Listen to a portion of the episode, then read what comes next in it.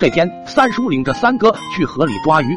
三叔抓鱼很有些手段，只拿一个凿石头用的大锤，见了河里稍大些的石头，就是猛地一锤下去，藏在下面的小鱼被震晕了，掀开石头全都翻了鱼肚白。三哥负责把这些鱼都捡到袋子里。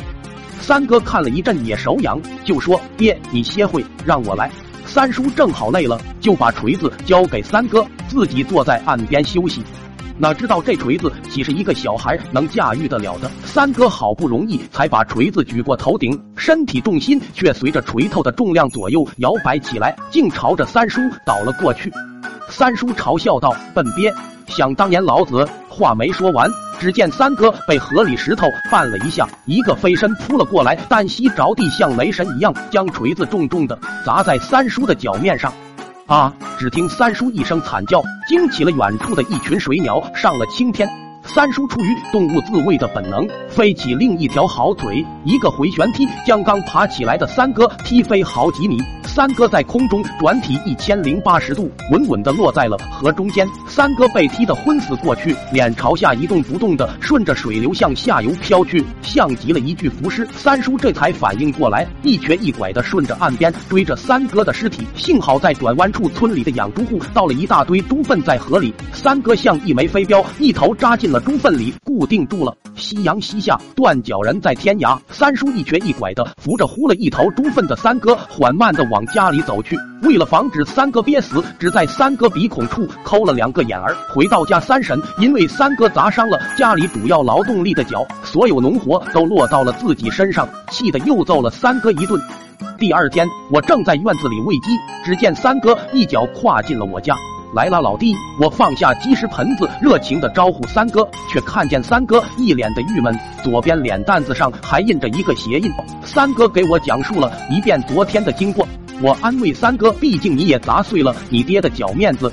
算了算了，三哥委屈的抹了一把眼泪，说道：“我又不是故意的，我爹妈竟然这样对我，我特么是不是亲生的？我要复仇！”作为村里少儿界的赛博温，我娓娓说道：“可是这事你也不占理啊，复仇只会被揍得更惨。”说完，我鄙夷的看了一眼三哥，又说：“再说了，就你那复仇能力，自己心里没点逼数吗？”三哥被我奚落一番，愤愤的转过头去，不再说话。我实在于心不忍，叹了一口气，说道：“此次一战，要想……”不被活活打死，只有舍身取义。三哥若有所思，嘴角渐渐露出邪魅的笑容，一拍大腿，一溜烟跑了。过了几天，三叔一瘸一拐的把家里三轮车推出院子，准备跟三婶去树林子里捡些柴火。三哥急忙跑过来献殷勤：“爹，你脚还没好，我来蹬三轮，你和我妈好好坐在后面。”三叔见儿子竟然主动要求分担家里的活，心里有些感动，欣慰的摸了摸三哥还肿着的左脸。三哥蹬着三轮，拉着三叔三婶一路朝树林方向骑去，三叔还悠闲的哼着小曲儿。到了一段下坡土路，本来应该刹车慢行，没想到三哥却越蹬越猛，眼见速度上了七十迈，三叔和三婶在后面吓得大喊：“儿子，慢点，慢点，刹车，刹车！”而此时三哥的内心却无比坚定，眼神里透着一股视死如归的正气，因为三哥知道下坡的尽头转弯处就是村里的大粪坑，所有人家挑的大粪都在那里堆积。三哥的复仇计划正是把载着三叔三婶的三轮车骑到粪坑里，自己在关键时刻跳车，顶多受点跌打损伤。而三叔腿脚不好，不可能中途跳车。至于三婶嘛，一个妇人定是早已吓得动弹不得。三哥假装大喊道：“哎呀，不好了，刹车坏了！”脸上却露出了奸诈的笑容。三轮车像离弦的箭一样剧烈的抖动着，朝粪坑冲去。三叔借着求生欲望，挣扎着朝前探着身子，飞快拔掉了车座下面一个大号的螺丝杆，顿时车斗变身为一辆天子驾六分离出来，前端在地上剧烈摩擦，滑行了一段距离，终于靠泥土的阻力平稳的停了下来。这辆三轮是三叔用自行车改造的，三叔当然熟悉它的结构，而那个螺丝杆正是三轮车斗和前部动力系统的连接装置，就像火车头和车厢的关系。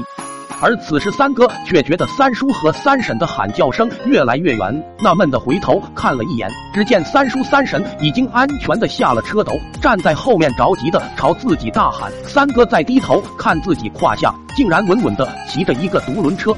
三哥彻底懵逼了。等三哥回过神来，大粪坑已经近在咫尺。三哥赶紧拉手刹，但是三叔当初设计的后轮刹车只有那断了的闸线在风中飘零，而此时跳车也来不及了。三哥绝望的闭上了眼睛。